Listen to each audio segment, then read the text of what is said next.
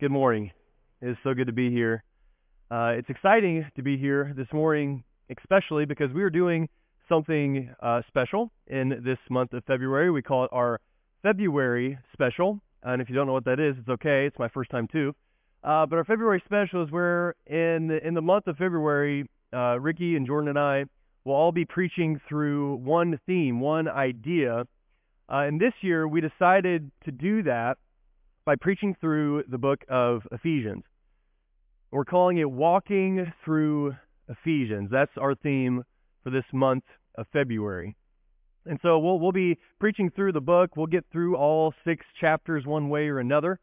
Uh, and what that means is that we're going to be looking at chapter one this morning. So if you have your Bibles, go ahead and turn with me to Ephesians chapter one. And what we're going to try to be focusing on this morning as we look at Ephesians 1, what Paul has written for us there, is how we need to be walking with open eyes. When we go through chapter 1, in order to walk how God wants us to walk, I think Paul is trying to show us that we need to walk with open eyes. Before we dive into chapter 1, I want to kind of quickly get an overview to just introduce us to the letter of Ephesians. Some have said that Ephesians is Paul's greatest letter that it's the most magnificent, that it's the most, it's the farthest reaching. Uh, and there's some reasons for that. You don't really see any specific rebukes against the, any particular church in this letter. Uh, there's no long greetings at the beginning and the end with a long list of names. It's really just Paul going on these long sentences, these long uh, words about praise and about prayer and about practical living. And it, it's just, it's a beautiful letter. Maybe the most beautiful letter that Paul ever wrote. But when you look at the structure, even though Ephesians is so elegant, it's actually maybe one of the most simple uh, because there's a very clean division right in the middle. The, the first three chapters tell us about what we have in Christ, our wealth in Christ. And the last three chapters tell us about our walk. The first part, what God has done for us, and the second part, how we should respond to that. So the structure is really easy to get. And Paul uses some repeated words that I think kind of helps us clue into what he's getting at uh, he uses this phrase in Christ throughout the book or in him. And so he repeatedly is reminding us that everything we have in God comes through Christ. He also uses superlatives again and again, this all and this every and this everything. Uh, and he's wanting us to get, get the scope, the magnitude of what he's talking about, the scope of the grace God has shown us, the scope of how bad off we were before we were in Christ. Uh, he, he uses also this, this phrase that's unique to Ephesians, uh, heavenly places. He continually talks about the heavenly places, not just things on earth, but Paul's trying to tell us about things in heaven. And he also uses this phrase three times in chapter 1 to the praise of his glory. The reason God is doing this, the reason for this gospel that Paul is preaching, these words, it's really not about us. It's to the praise of God's glory. And he has two significant prayers that are in this letter to the Ephesians. One comes in chapter 1, one in chapter 3. The focus of our lesson this morning is actually going to be that first prayer in chapter 1. Uh, and j- just a fun fact about Ephesians. Uh, two of the longest sentences in all the New Testament uh, come in the letter of the Ephesians. Uh, Luke's genealogy takes the cake for the longest sentence. But outside of genealogies, the longest two sentences after that make up chapter 1. Chapter 1 is just two sentences in Greek. We, we kind of get some punctuation in English to help us. But, but it's like Paul just, just can't contain himself. He just keeps on going and going and going. And then finally you get to the verse 15, and it's like he can't just take it anymore, and he just has to break out in this prayer. And so we're going to look at that later on this morning. But one other thing I want to bring your attention to, while this letter has been called Paul's greatest letter. Some have also called this Paul's revelation. There's some reasons for that. He uses that word a few times in the letter. Look at chapter 3, verses 2 and 3. It says, Assuming you have heard of the stewardship of God's grace that was given to me for you, how the mystery was made known to me by revelation, as I have written briefly. Paul points back to everything he's written to this point, and he says, This is essentially a revelation. This is my revelation. The idea of that word is to uncover something, to pull back the curtain so you can see things that weren't previously seen. And that's what Paul is doing throughout this letter, talking about things that are in Christ and the heavenly places. He's trying to pull back the curtain and let us see these things. That's, that's the 3,000 foot view of Ephesians. But let's let's focus on chapter 1. Before we get to our prayer in verse 15, I, I want to walk you through a few things that comes before that. Notice verse 3. Says, Blessed be the God and Father of our Lord Jesus Christ, who has blessed us in Christ with every spiritual blessing in the heavenly places. Notice Paul begins this letter first by blessing God. And not by talking about how we're blessed. The very first thing that comes out of his mouth is blessing God. The idea of blessing is to speak well of or to praise. And Paul just starts right out the gate by blessing God. And then he tells us about where we find our blessings in Christ. Paul says that the blessings that we have from God come nowhere else. If you are outside of Christ, you are not blessed. But if you are in Christ, you are blessed. And notice how many blessings we have. He says, with every spiritual blessing in the heavenly places. Paul is saying you have the best blessings. You have blessings in the heavenlies, and you have all of them. I mean, what a way to open a letter. uh, hi, Ephesians, go check your spiritual bank account. It's overflowing. You have the best, and you have all of the best. And then notice verse 10.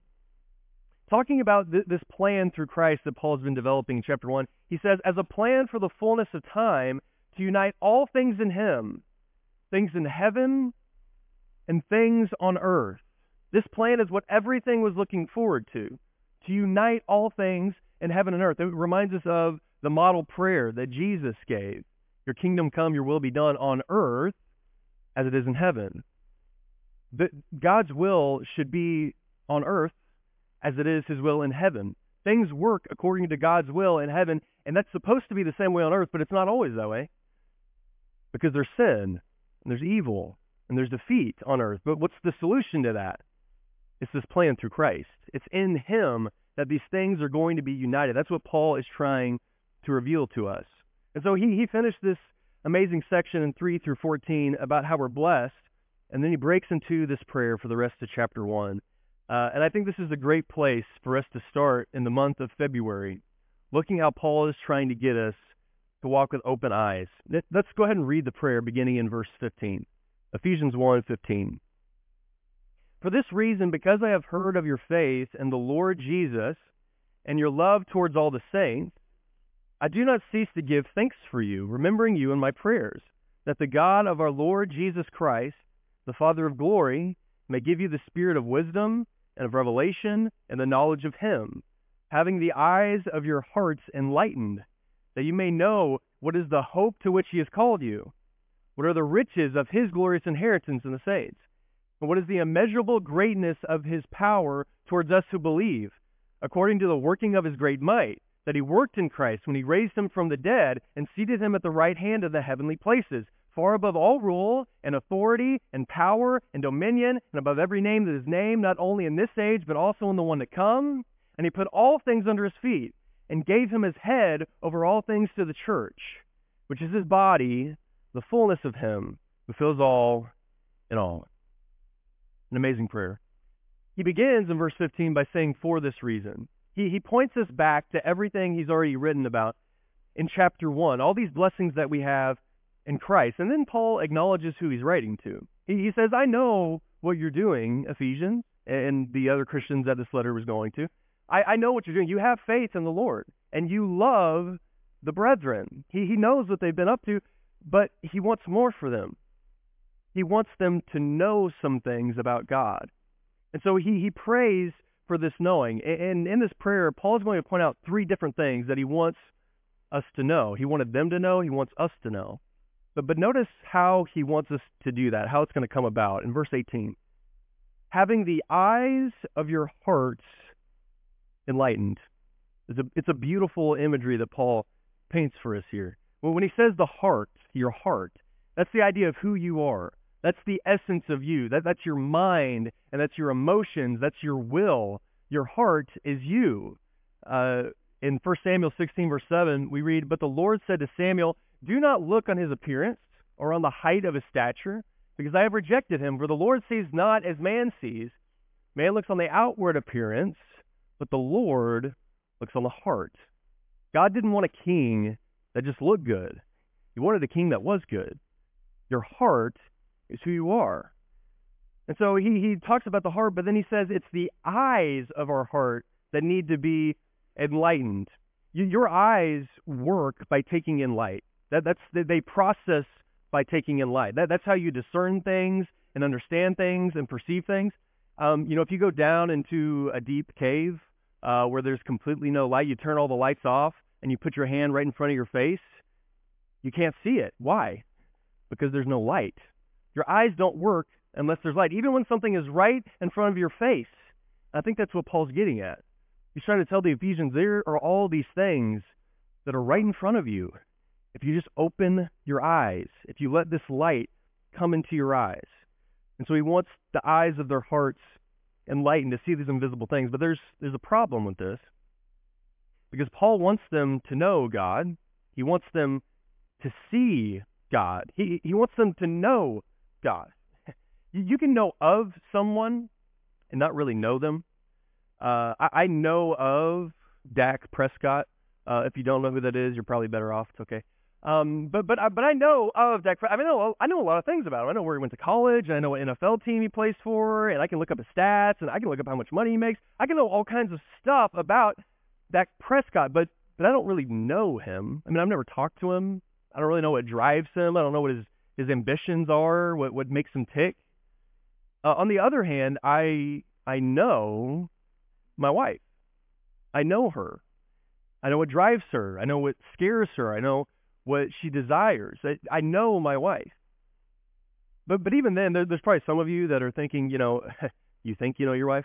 You know, I've been married. I've been married longer than you've been alive, Jansen. Uh, just wait till that baby turns into a teenager, then you'll know your wife. Uh, so, so the idea is that even even the person I know best on this earth, better than anyone here in this room, there's still more to know.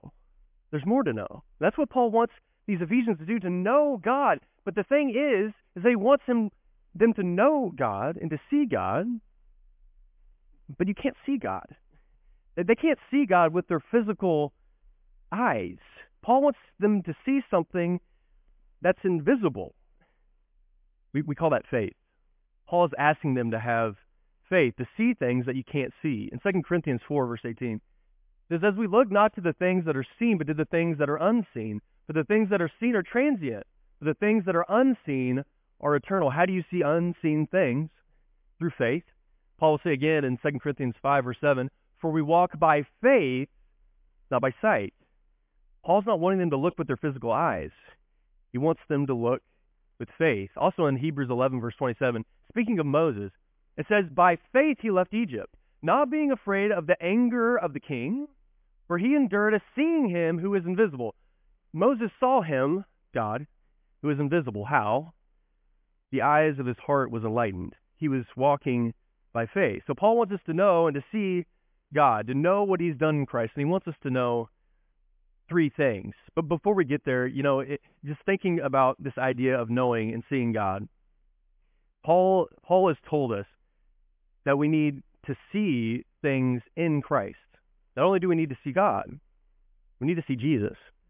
Do, do you remember what Thomas wanted to do when he wanted to see Jesus? He wanted to touch the wounds in his side. And after he does, in 29, Jesus said to him, Have you believed because you have seen me? Blessed are those who have not seen and yet have believed. Jesus wants us to see him without seeing him. Also in 1 Peter 1:8, though you have not seen him, you love him. Though you do not now see him, you believe in him and rejoice with joy that is inexpressible and filled with glory. Even though we don't see Jesus, we can see Jesus. How do we do that? Galatians 3:1. Paul says, "O foolish Galatians, who has bewitched you? It was before your eyes that Jesus was publicly portrayed as crucified." How how did the Galatians see Jesus publicly portrayed as crucified? Uh, Paul didn't bring a video with him. He he didn't draw some picture like of Jesus on the cross. No, it was through his preaching. It's through the word it's through this word that Paul is giving us that we can see Jesus without actually seeing Jesus. It's through the word. What we read in Psalm, uh, or First, Second Corinthians four, verse five. For what we proclaim is not ourselves, but Jesus Christ is Lord, with ourselves as your servants for Jesus' sake. For God, who said, "Let light shine out of darkness," has shone in our hearts to give the light of the knowledge of the glory of God in the face of Jesus Christ. Paul essentially is preaching what he was praying in Ephesians. Through his preaching, through his words, light was shining into darkness. Where? Into their heart. To do what? To give them knowledge. How do we have the eyes of our hearts enlightened? It's through the Word. Psalm 119, verse 18. Open my eyes that I may behold wondrous things out of your law. Through God's Word. Just one more in Luke 24. Even after Jesus was resurrected, how did he enlighten his disciples? Verse 45 Then he opened their minds to understand the Scriptures. Jesus taught his disciples through the Scriptures. I wanted to go through that to show us that we can see Jesus, and hopefully that helps you appreciate your Bible study. Hopefully that helps you appreciate this word that we read. It's through this word that our eyes are enlightened. It's through this letter that Paul wants our eyes enlightened. And I hope we do that this month of February. But let, let's let's get now to the three things that Paul wanted these Ephesians to know. In verse 18, the first thing he says is that he wants them to know the hope of his calling. Having the eyes of your hearts enlightened, that you may know what is the hope to which he has called you. This is not a hope like the world. Um, there's a slogan, there's this phrase that's used in medical circles, especially like surgeons uh, that deal with risky, uh, kind of high, uh, high risk patients. Uh, they'll say, "Hope for the best, but prepare for the worst." Uh, that's not our hope. That's not biblical hope. We're not like a surgeon walking into an operating room hoping that all is going to go well. No, our hope is a real confidence. Paul wants us to open our eyes to the hope that we have. Notice, notice the way he says it. That you may know what is the hope to which he has called you. I think there are two ways we can take this. First is thinking about the hope that we personally have. Paul is written about this in the whole beginning section of chapter 1.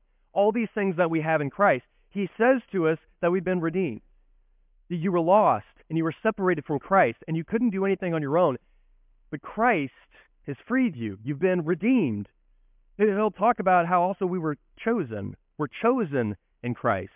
I don't know if you were ever on the playground as a kid and you know, kind of waiting in the lineup and, and hoping that one of the two captains would eventually choose you. You know, maybe they did at the very end just because they had to. Uh, that's not how we were chosen in Christ. God chose us. He chose us in Christ.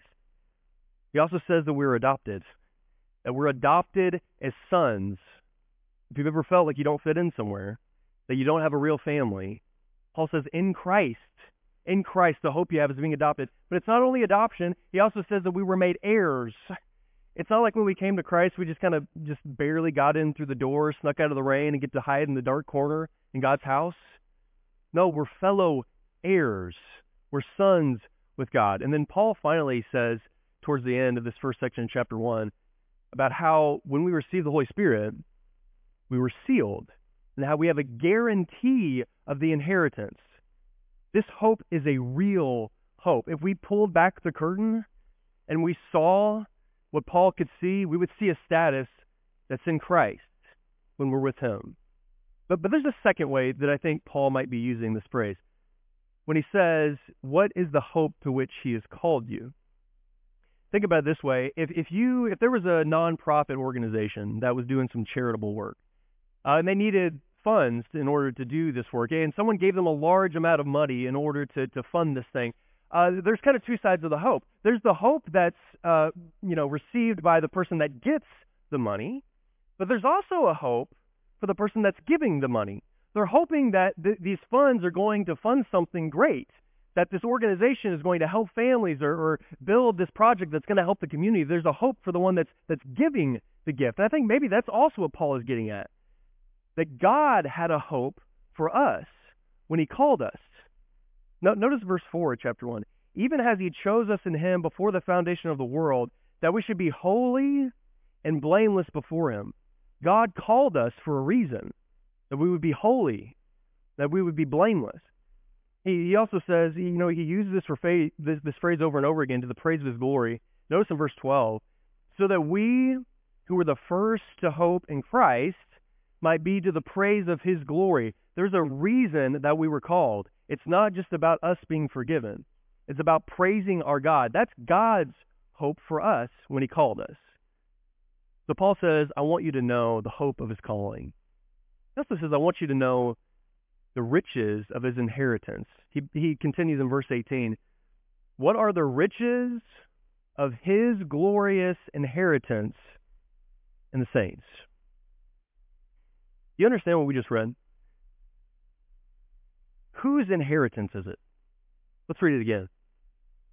What are the riches of his glorious inheritance in the saints? It's God's inheritance. What is the inheritance? What does God get out of doing all of these things that Paul is writing about in Ephesians? What does God get for blessing us in Christ? What does God get for giving us every spiritual blessings in the heavenly place, for adopting us and making us sons? What does God get out of all of this? For giving up his only beloved son? Us. He gets us. We are God's inheritance. You, you know, if you had a family member, a long lost family member that was very wealthy and they died, and you find out you, you know you're going to get some inheritance from them, you'd probably be wondering, what am I going to get out of it? Well, what, what do I get to fill my house with now out of this inheritance? God gets to fill his house with his people. Israel was called God's inheritance. In Deuteronomy 4, verse 20, says, But the Lord has taken you and brought you out of the iron furnace, out of Egypt, to be a people of his own inheritance, as you are this day. Israel was supposed to be God's inheritance. Again, in Deuteronomy 32, beginning in verse 8, it says, When the Most High gave the nations their inheritance, when he separated the sons of man, he set the boundaries of the peoples according to the number of the sons of Israel. For the Lord's portion is his people. Jacob is the allotment of his inheritance. God was saving Israel so he could have Israel. And God is saving us so he can have us. We are God's inheritance. Why God gave his son was so he could have us. There, there are two great truths in Scripture about our relationship with God, and I think Paul does a masterful job of pointing to both of these. He, he pointed first to the first truth in the first part of chapter 1, this idea to the praise of his glory. The idea that the only thing that's worthy of praise, the only thing that's worthy of being glorified is God. God didn't do all this because we were so great. God didn't do all this because he needed to do something for us. It's because he is the one that needs to be glorified. When God asks us to worship him, when God asks us to glorify him, it's the only logical thing to ask because he's the only thing worthy of that. And so it's not because of us. God didn't need us. But then there's the second truth that Paul hits on in this prayer. That even though we're not worthy, even though we're not deserving, even though God doesn't need us, God wants us. He wants us. Paul tells me to understand that, to comprehend that. I don't know if I can. I don't know if I'll really ever understand that. God wants you, and He wants me. We are the riches of His inheritance. And Paul wants our eyes to be open to that. I don't know where you, your scale of self worth is this morning.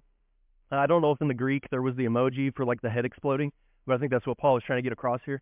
Uh, he wants to blow your mind with how much God wants you with how much God loves you. When you peel back the curtain, it's not the cosmic cop that's trying to take you out at every turn. It's a God that did all this because you're in his inheritance.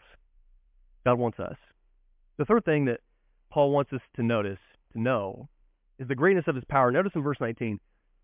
What is the immeasurable greatness of his power towards us who believe? Paul is going to heap up these phrases about God's power throughout the rest of chapter 1 about, about how Jesus is over all of these things and he just kind of keeps pouring it on. But, but notice what Paul wants them to know about his power. It's power towards us. It's the same power that God showed towards Jesus. What kind of power? Well, he says it's the power that raised Jesus from the dead.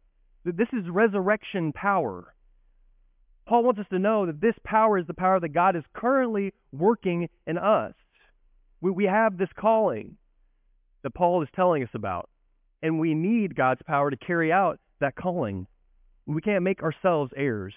We can't adopt ourselves. We can't resurrect ourselves and be with God in the final day. We need this resurrection power that we find God working in us, that He also worked in Jesus. But, but it's not just a bodily resurrection.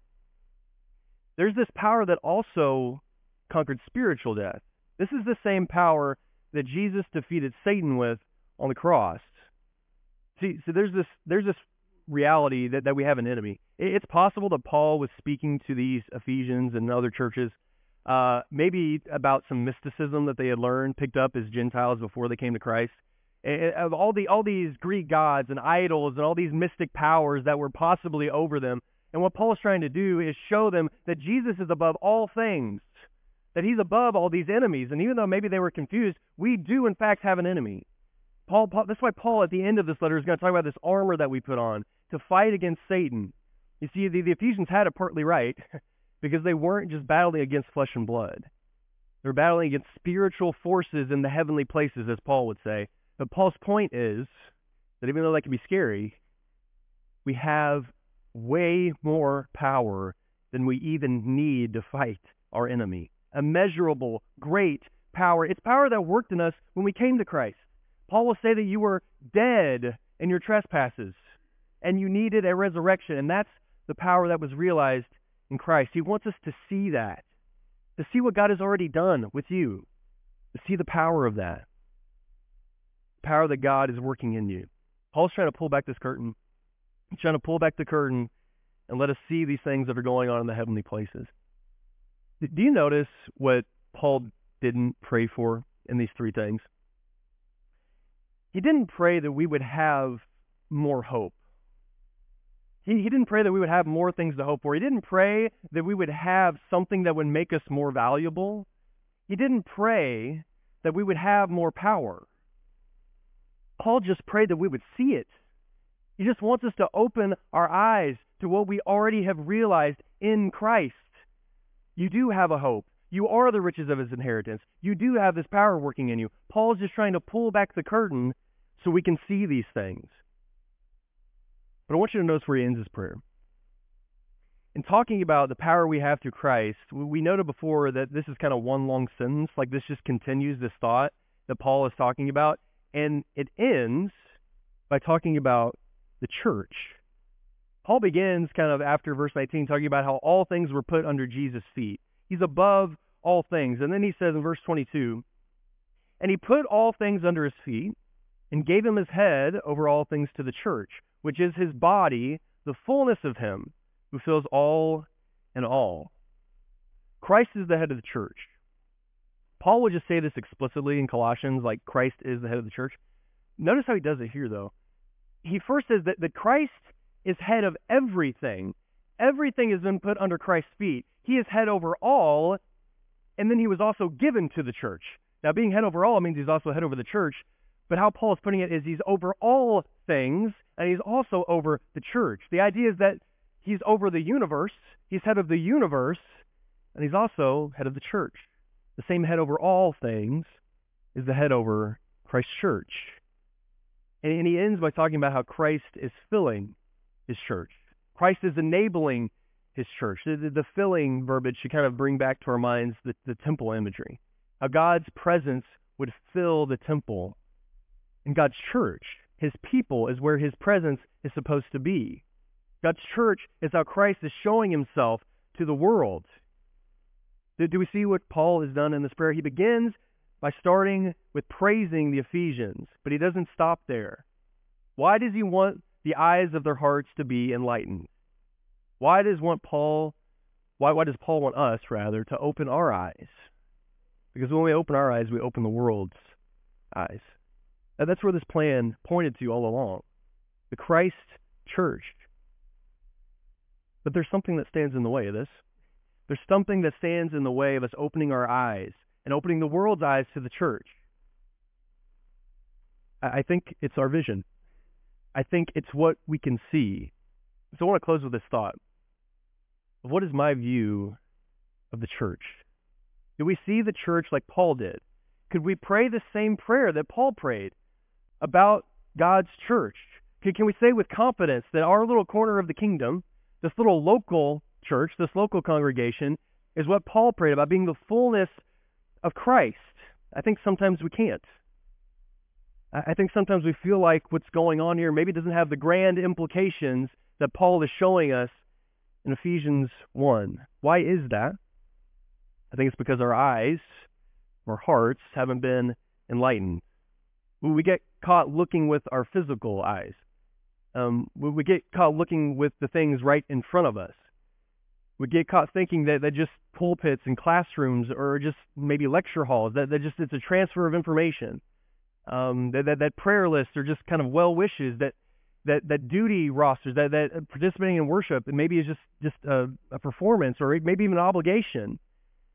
But we don't see the church how Paul sees it. We see it as a place to go rather than who we are.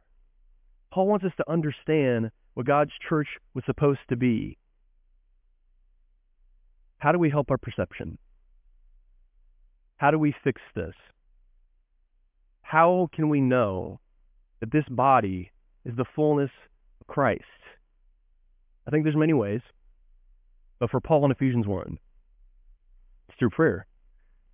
It's through praying that the eyes of our hearts would be enlightened it's through prayer that we would know these things that he wants us to know, that we would know our hope, that we would know the riches, the value that we have to God, that we would know the power that he's working in us. This this prayer is really pretty humbling because sometimes we realize just how dim our eyes can be, how we're just walking around in this world kind of pinching pennies together when up in heaven there's kind of blank checks waiting for us.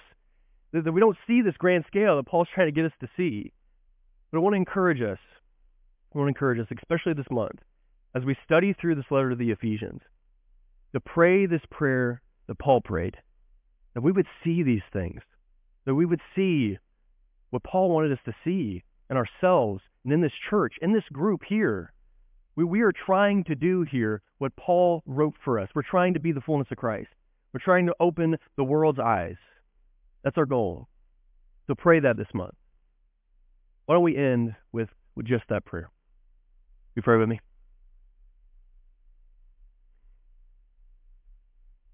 Father, you are so good. You have loved us in amazing ways. Father, you have given us so much. You, you have given us, Father, more than we know. You've given us more than we can see. You've given us every spiritual blessing through your Son. Father, thank you. Father, you, you've given us a calling and you've given us a purpose. And we, we see that purpose, we see it in your church. It's realized through your church. It's realized when, when we, as your body, do your work in your name. Father, we, we don't always get it right. Sometimes we don't get along as we should. Father, sometimes we, we don't see the things that we should. Sometimes we don't practice all the things that we should, but Father, help us to see what you want for us in your church. Father, help us have eyes that are enlightened. Help us to see the hope of your calling for us. Help us to see the riches of your inheritance in us. Help us to see the power that you're working through us, Father. Father, we love you. Father, we thank you so much for Jesus and for us being in him. Pray this in his name. Amen. Thank you for connecting with us this morning. We're so thankful that you were able to do that. If you have questions, we'd love to have the opportunity to talk to you. You can contact us at www.thebibleway.com or questions at thebibleway.com. Questions at thebibleway.com. We'd love to have you in person. Come if you can. But thank you for connecting with us.